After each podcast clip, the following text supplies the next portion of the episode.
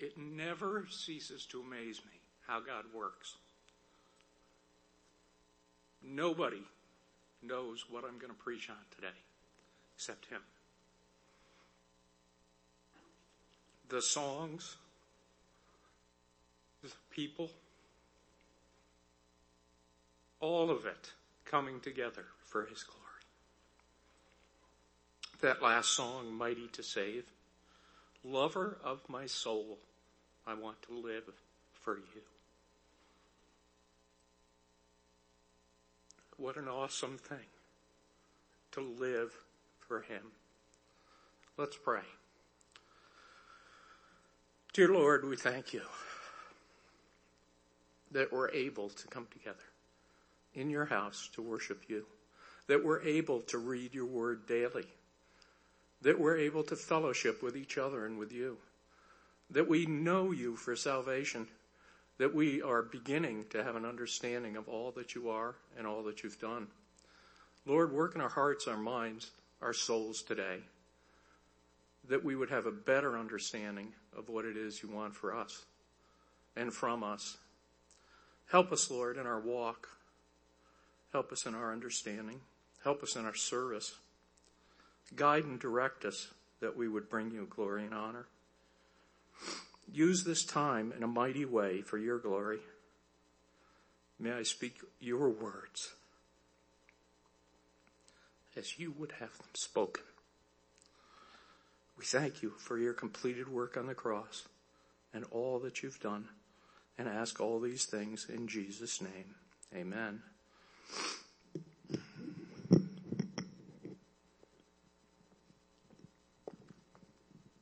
Hey, where are you going? Who are you following? Where are you heading? What are you doing? What do you mean you're following him? Why are you following that guy? Where do you think he's going? Where in the world are you going? What a waste of time. Have you heard that before? I heard it plenty of times in my life. I followed different people at different times in my life. As a child, I looked up to my parents. I looked up to my father. I tried to follow him, to follow his example, to grow and be and become like he was. He seemed to be strong. He seemed to have direction. He seemed to have knowledge. He was able to accomplish things. Some of them were great things. As I got a little older, I started to discover, gee, dad doesn't really know everything.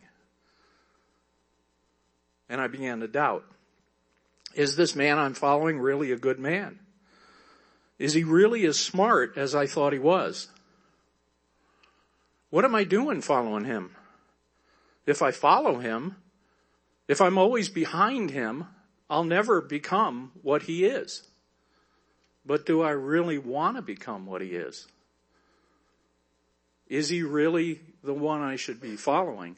As a teenager, I began to rebel.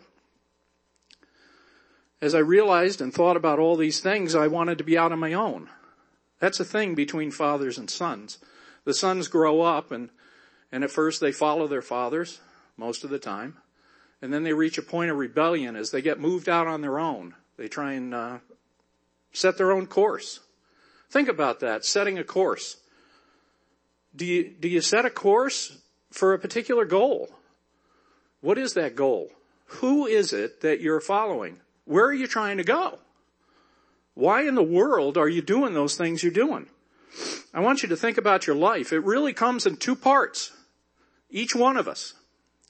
Now, people break that down. Cultures break that down. Oh, you were a child. You were, you were a teenager. You were a young adult. You were a middle aged. You were old and then you died. And we can split all this up and you, you had a time of education. You had a time of work. You had a time of joy. Maybe, maybe you even had children and you got to enjoy time with them. And then, and then you reached and were nearing the end of your life and you suddenly sat down in retirement and said, oh, finally, finally, I can do something for myself. I want to say, and this sounds harsh, if that's what you're doing, and that's what you're working on, you're a fool. What is your goal? What goals have you set for yourself? Life really only has two parts. The first part is our traveling, our journey to find the cross. Until we find the cross, we're lost completely. Wandering in any direction, following whoever we think knows more than we do, has more than we have, does better than we do. We're following and doing the wrong things because we don't know any better. But that first part of our journey, before the cross, is important because it shapes us. We're allowed free choice to make our own decisions. We're allowed to do basically anything we want. A lot of us choose the wrong path. Think all the way back to the beginning, to Adam and Eve. They chose the wrong path. Look at it in Genesis. I mean, they were told, don't eat of the tree of knowledge, the tree in the midst of the garden. In Genesis 3, they did. They broke the one rule they had. What a terrible thing to make that decision because that decision really cost them everything. There they were in the presence of God daily. All their needs met. And you know, I, I, for some reason I, I was thinking of this the other day. You know, God said to them, don't eat of the tree of knowledge. He didn't say, don't eat of the tree of life. Do you ever think about that? I, I wonder why that is. Could it be that because where they were in His presence, they didn't have to worry about that? Their life would be eternal with Him? They had already made it to heaven? And they blew it. They made a mistake and broke the one rule. They ate from that tree and he cursed them because of their action. He made it hard for them to grow crops to survive, to live. He made pain enter their lives and he drove them from the garden. Think about that. Choices matter. Who we follow matters. If we're following a fool, we're going to become a fool. If we're following someone who has evil intent, we generally will grow into that and have evil intent. And that will change when we get caught, smarten up, or we meet Jesus. That first part of our journey is searching for something. And we usually don't know what it is.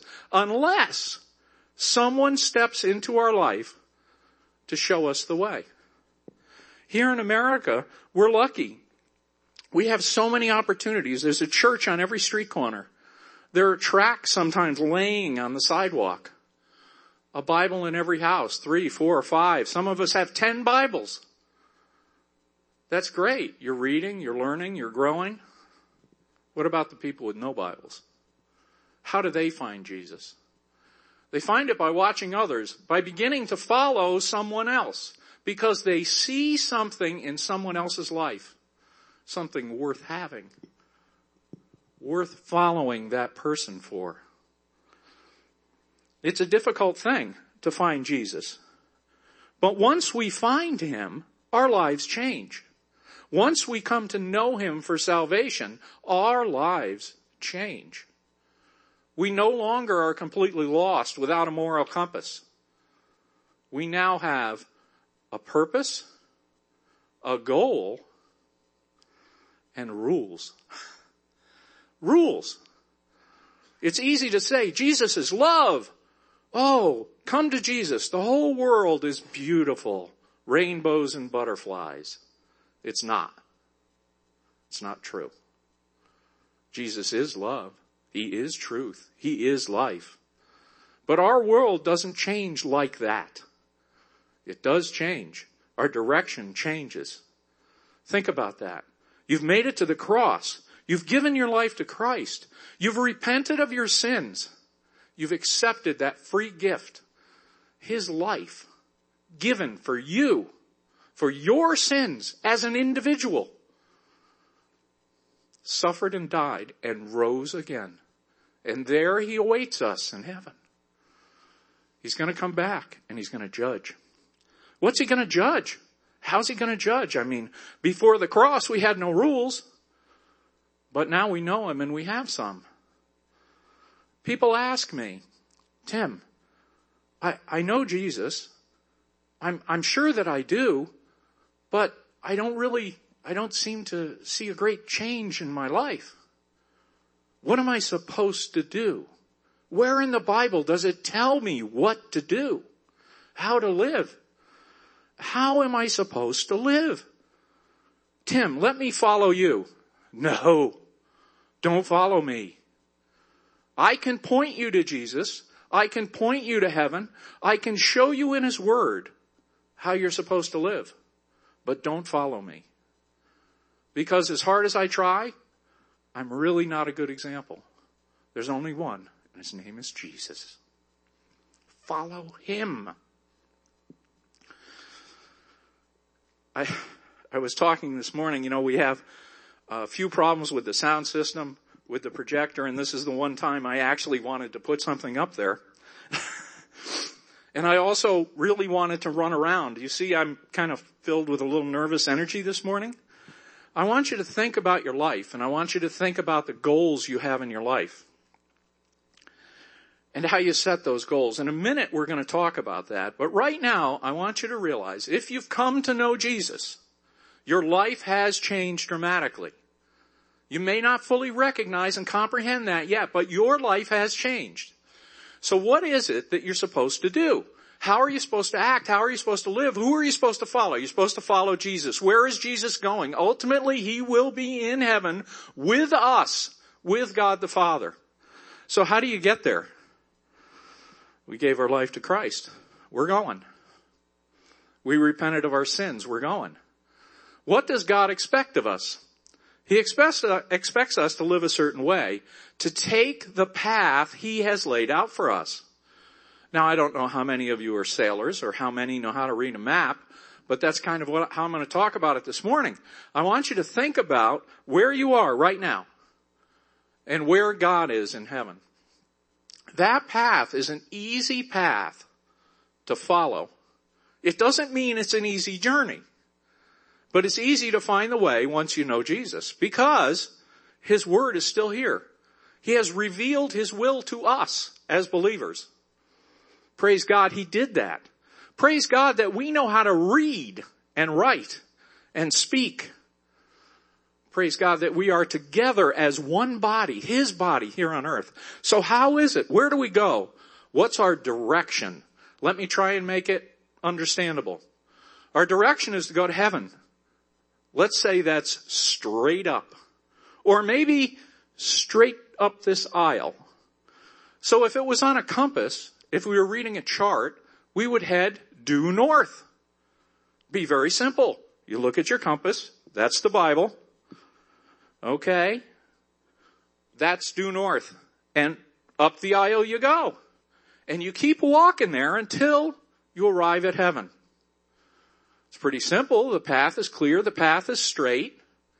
There's a lot going on in the world around you, but the path is open.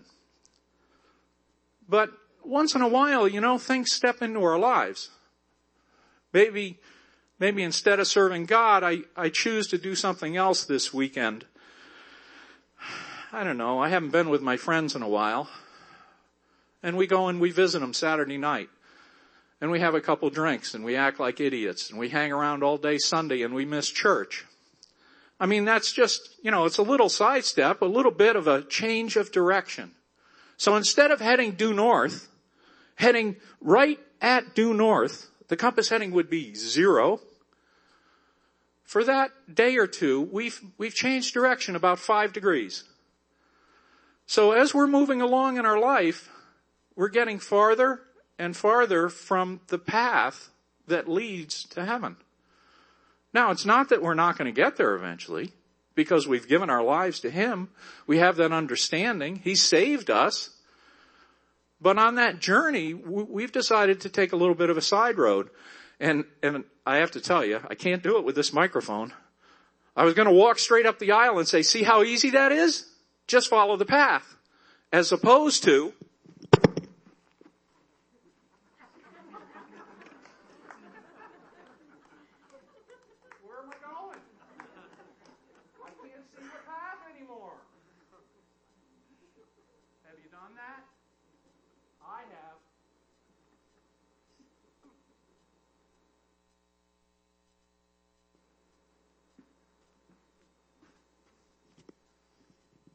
the path is clear. Our decisions aren't always good. How do we know which way to go?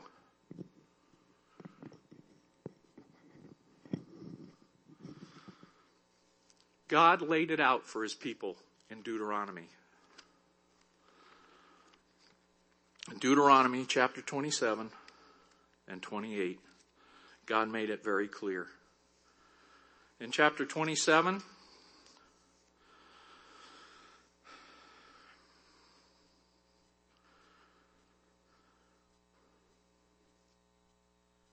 starting, starting in verse 9,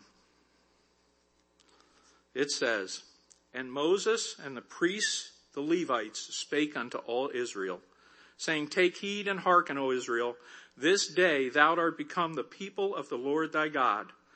Thou shalt therefore obey the voice of the Lord thy God and do his commandments and his statutes, which I command thee this day. God had Moses and the Levites announce to the people the things they weren't supposed to do and the things they were. And he told them there would be consequences. If you do these things, you will be cursed. If you do those things, you will be blessed. I'm not going to read through all the curses. You know why? Because you can read. And you should be. You should be reading His Word at home every day. You should be spending time with Him. You know, I was a missionary. I went to several countries in the world, places where they can't read, where the only way they hear God's Word is from someone else's lips. One of the things we did for outreach was teach them to read. In some cases, even creating a written language to translate the Bible and then teach them to read so they would have God's word with them and be able to read it at any time and know the will of God. So I will say this about chapter 27, starting at verse 14. And the Levites shall speak and say unto all the men of Israel with a loud voice, Cursed be the man that maketh any graven or molten image, an abomination unto the Lord, the work of the hands of the craftsman, and put it in a secret place. And all the people shall answer and say, Amen. I'm not going to go through this. There's 12 different times in that chapter where he lists how they're going to be, or that they're going to be cursed for certain actions. And each time the Levites announced it, they were to do it with a loud voice on the side of the mountain for all the people to hear. And the people shall answer and say, Amen. Why did God do that? He wanted them to hear. He wanted them to listen. And he wanted them to acknowledge that they had heard. Think about that. They were going to be held responsible by God. Here is my will. Don't do this. Do you hear it? Do you understand? Amen. What's the short version of amen? I agree. Have you read God's word? Is he speaking to you? Are you listening? Have you heard it? And are you saying to him, Amen? You should be. That's verse 20, that's chapter 27. Go to chapter 28. Verse 1. And it shall come to pass, if thou shalt hearken diligently unto the voice of the Lord thy God, to observe and to do all his commandments which I command thee this day, that the Lord thy God will set thee on high above all nations of the earth. And all these blessings shall come on thee and overtake thee if thou shalt hearken unto the voice of the Lord thy God. Blessed shall thou be in the city, and blessed shall thou be in the field. Blessed shall be the fruit of thy body, then the fruit of the ground, and the fruit of thy cattle, and increase of the kine, and the flocks of the sheep. I'm going to stop right there. It's pretty clear. God made it simple. Hey, don't do this or you'll be cursed. Do this and you'll be blessed. God wants to bless us. He created man He created man and he walked with us in the garden. And we blew it. We took our free will and we headed in the wrong direction. We had a choice. We made a bad decision. Bad decisions lead to suffering. Good decisions lead to blessing. Remember that. Bad decisions lead to suffering and good decisions lead to blessings. God has outlined in His Word for them in Deuteronomy. It's written for us. It's very easy to look at the New Testament and say we live under grace. We follow Jesus. We don't have to worry about the Old Testament. The Old Testament is God's consistency remembered for us. God's truth, God's direction, God's will. Here we are reading something written thousands of years ago that still applies today. Think about your own life. When you make good decisions, generally speaking, you're blessed. When you make bad decisions, you're cursed. God will hold us accountable. In verse 20, it says, The Lord shall send upon thee cursing, vexation, and rebuke in all that thou settest thine hand unto for to do, until thou be destroyed and until thou perish quickly, because of the wickedness of thy doings whereby thou hast forsaken me. He's telling them this is serious stuff. Do the good things. Do the things that I outline as things that, that give me pleasure, that are good, and I will bless you. But if you're gonna, if you're gonna go the other way, if you're gonna get a few degrees off course and then a few degrees more off course, eventually you're headed in the opposite direction, away from God. And what's God gonna do? He's telling them, I will utterly destroy you. Make good choices in life. It matters. Verses 16 through 68 in that chapter are listing all the curses. What's going to happen to them if they make the wrong choice? What a horrible, horrible way to look at it. To see that many curses and that many things that can go wrong based on our choice, based on their choice. Are we any different than they were? No, we're not. We live in a different time, but we are still His chosen people. In chapter 29, the first verse says, we're still in Deuteronomy, these are the words of the covenant which the Lord commanded Moses to make with the children of Israel in the land of Moab. Beside the covenant which he had made with them in Horeb. A covenant, an agreement, more than just an agreement, more than just a contract.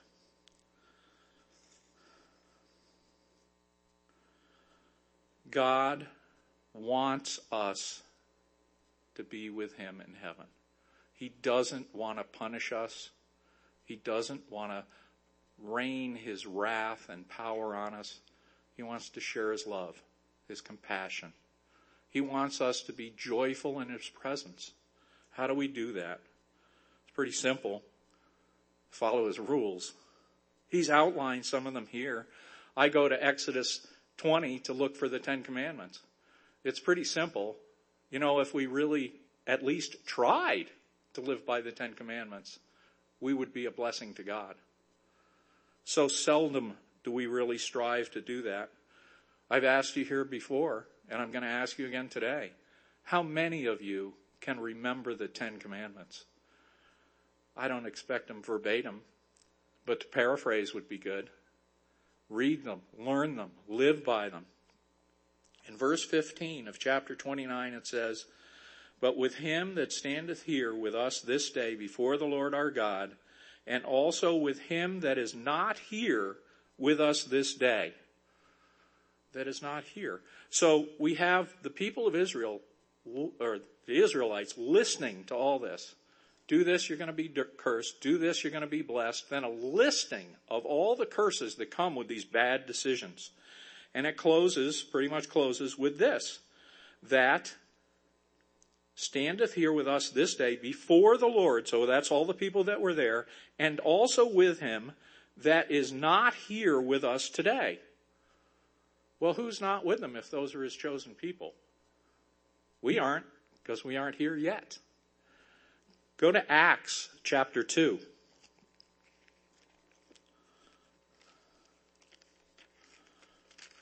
And verse 39.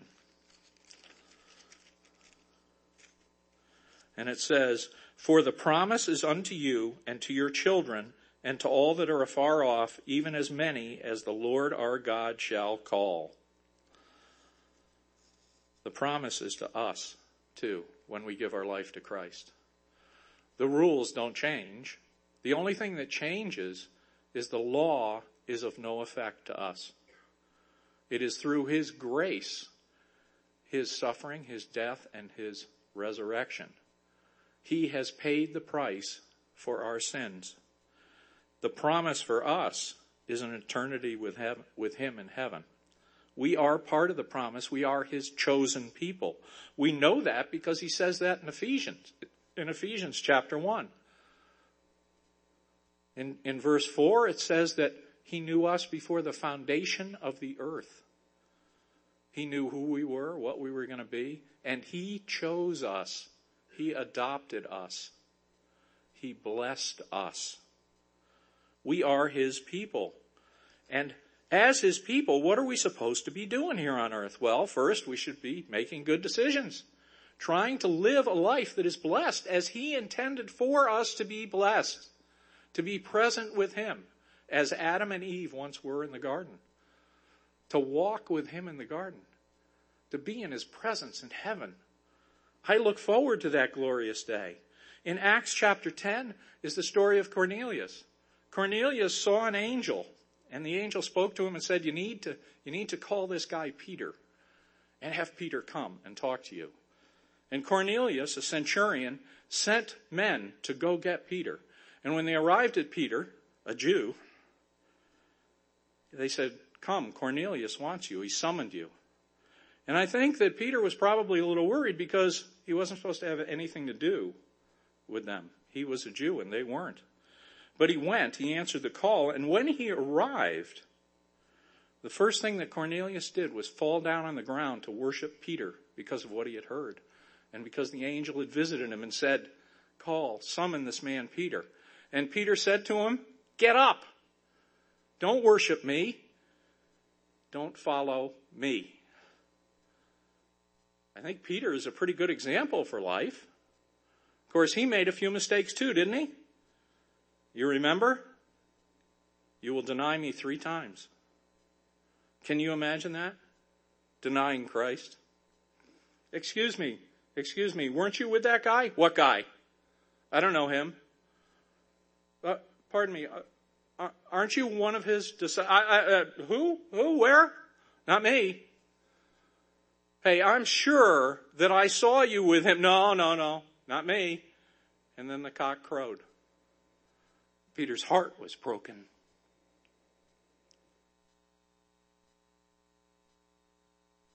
Don't follow other people. Follow Jesus. Go to 2 Corinthians chapter 5. I'm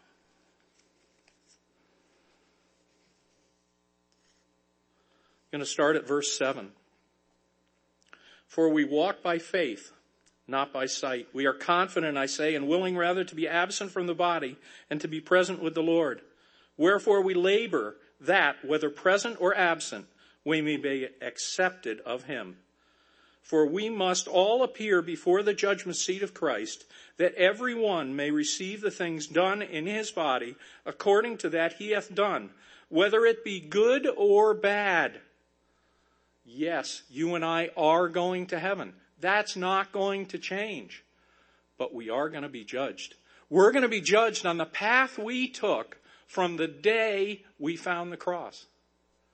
The day he led us to the cross. The day we followed someone else who led us to the cross. From that day forward, you will be judged by your decisions, good or bad. Think about this. Bad decisions lead to suffering. Good decisions to blessings. Bad decisions are following who? Nobody ever wants to say it. Satan. Who benefits from our bad decisions? Satan. Who benefits from our good ones? God as he is blessed by his people. The other people around you who see you and begin to follow you to seek something that you have that they don't, that allows you to live as God would have us live, to have joy and contentment. It doesn't mean there isn't suffering in your life, but it means that you have an understanding, an inner joy that nobody can take away. The knowledge that you will reach that goal of heaven because your path has been laid out from the moment you gave your life to Jesus. Yes, you took some rocky roads. You tried to take a shortcut.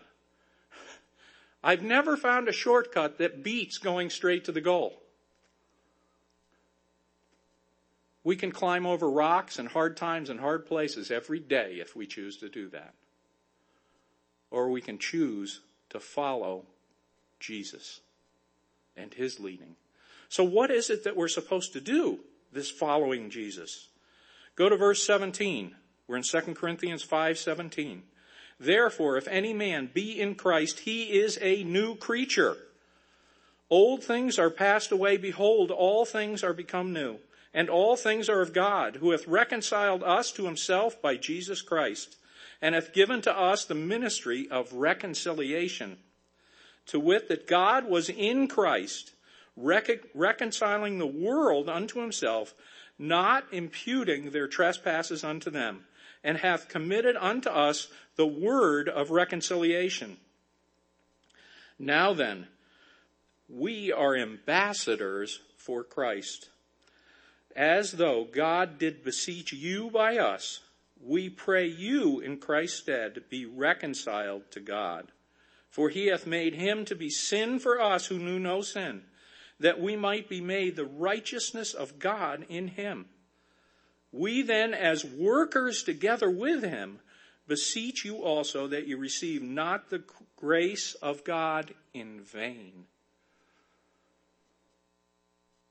What does he want from us? He wants us to be ambassadors. He wants us to lead other people to him.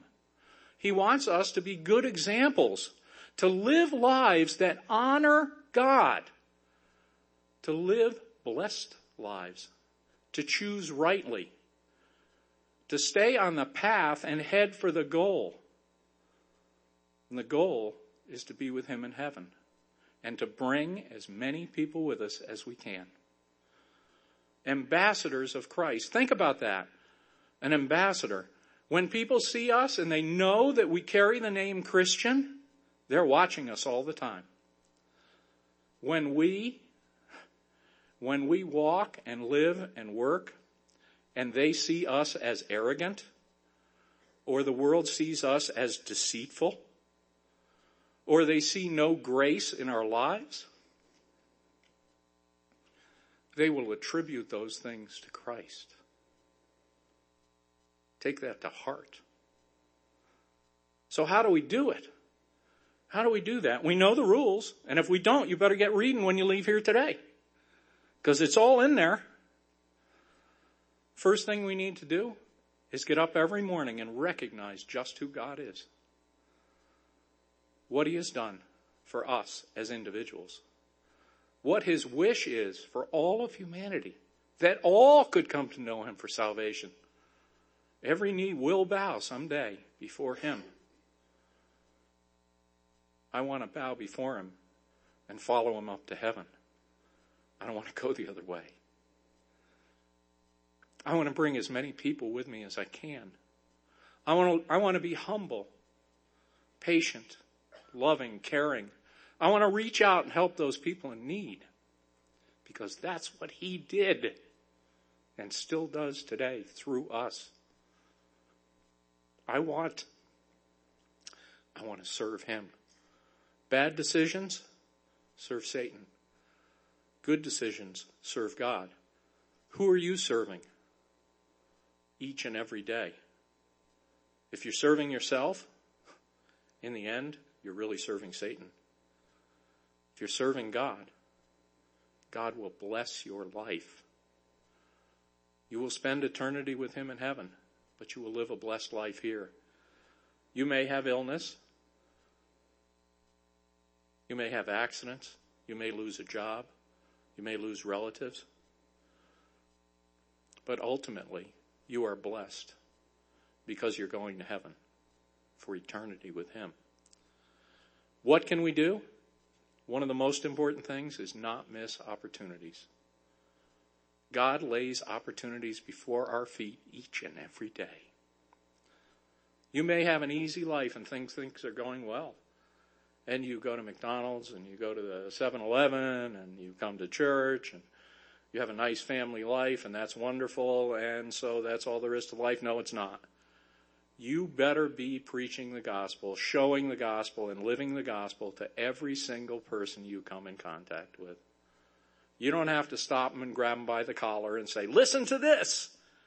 But you should be living according to God's will each and every day and using those opportunities he puts before you to bring him glory and honor and bring him all those souls that you can point in his direction. Serve God. Do it well. Do it daily. Don't make bad decisions. We are ambassadors. We can't just talk about it. We need to be doing it. In James 1, 122 it says, Be doers of the word and not hearers only, deceiving your own selves. Our hearts, our hearts are deceitful above all else. We can outsmart ourselves. We can convince ourselves that something we're doing is correct. Don't think that way. Think about God's will and what God would have you do. Put your faith in Him. Follow Jesus, not yourself, not me, not your pastor. Follow Jesus.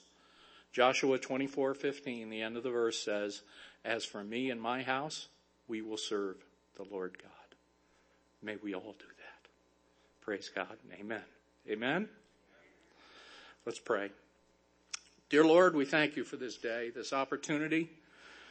We thank you for your, for your word that you've preserved for us. Help us to take it to heart, to apply it daily that we would bring you glory and honor. We thank you for the blessings you give each and every one of us, for how you work in our lives, how you have saved us, the opportunities you lay at our feet each and every day. May we use them all for your glory. We thank you all for all this in Jesus' name. Amen. Amen.